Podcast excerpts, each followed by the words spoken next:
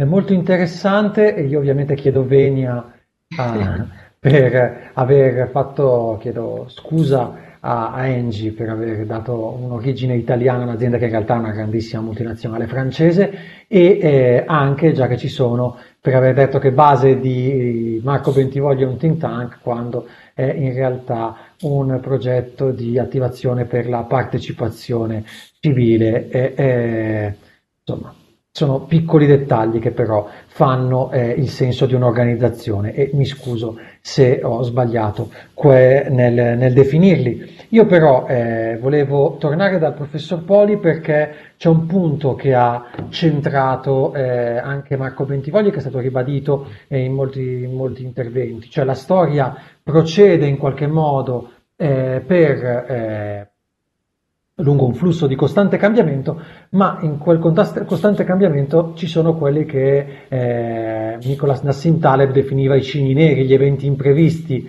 le situazioni che cambiano la realtà. Ecco, come si gestiscono, come, che impatto hanno sulle nostre vite questi cigni neri, questi eventi improvvisi, come ad esempio può essere stata la, la pandemia di questi mesi? Beh, nel mondo di oggi i cigni neri, appunto di tale, o comunque le sorprese imprevedibili, le, nel senso letterale del termine, cioè quelle che stanno al di fuori di un calcolo di prevedibilità, sono per l'appunto il nuovo normale. Ce ne sono tante, anzi, ce ne sono sempre di più. E quindi ci troviamo nella situazione, se volete, imbarazzante del, eh, dire, dell'acquisire le competenze per gestire ciò che non aspettiamo è relativamente facile, in realtà non è vero, però in qualche modo possiamo immaginare che cosa vuol dire ci prepariamo a qualcosa che vediamo arrivare. Molto più interessante e sfidante è come facciamo a prepararci davanti a qualcosa che non sappiamo che arriverà.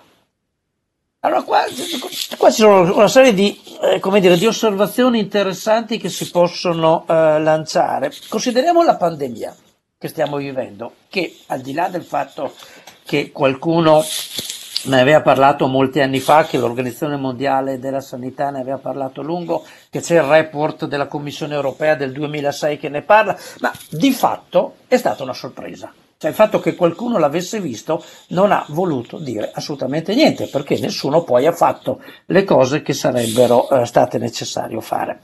E come facciamo a prepararci a una pandemia che non sappiamo se arriverà, quando arriverà, che caratteristiche avrà. Un esempio semplice, noi n- non potevamo sapere, nessuno poteva sapere, che l'attuale pandemia avrebbe colpito i polmoni, perché magari ci sarebbe stato un virus diverso che poteva colpire, che ne so, il fegato o qualche altro organo. Ma che le mascherine in ogni caso sarebbero servite, questo si poteva calcolarlo, prevederlo, saperlo, quale che sia il tipo di pandemia che può arrivare, comunque le mascherine servono. Ecco, io non posso sapere la tipologia esatta del rischio che mi colpirà, ma ci sono alcune caratteristiche che valgono per famiglie importanti di rischio che mi permettono di prepararmi e di avere le eventuali scorte. Più in generale, davanti alle sorprese veramente tali, cioè quelle al di fuori del nostro radar, quello che possiamo fare è ragionare sulle nostre debolezze. Perché la sorpresa, quando arriverà, farà male dove siamo più deboli.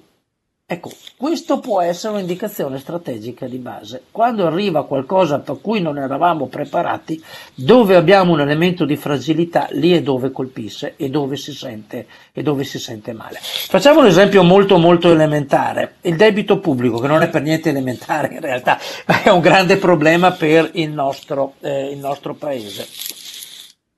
Eh, se andiamo a chiedere agli economisti come affrontare il tema del debito, eh, la risposta migliore che io ho trovato, eh, e su questo ho appena scritto un report per la Commissione europea, è it depends, dipende.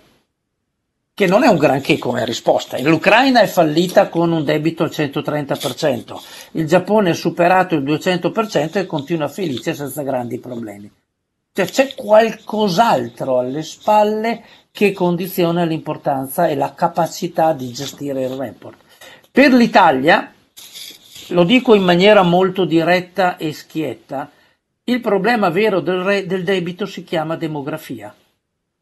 Se fra dieci anni, fra vent'anni, fra trent'anni, diciamo nel 2050, fra una generazione, in Italia invece che 60 milioni di persone saremo 50 milioni di persone, non saremo capaci di avere un mercato interno sufficiente per ripagare il debito. Ecco, se c'è un elemento di fragilità è a questo livello, no? cioè, se poi impariamo a fare meno debito è meglio, ovviamente. Però è, è, come le cose interagiscono fra di loro, è il contesto complessivo che mi dice quali sono le soluzioni che posso adottare e quelle che vanno al di là della, della mia capacità.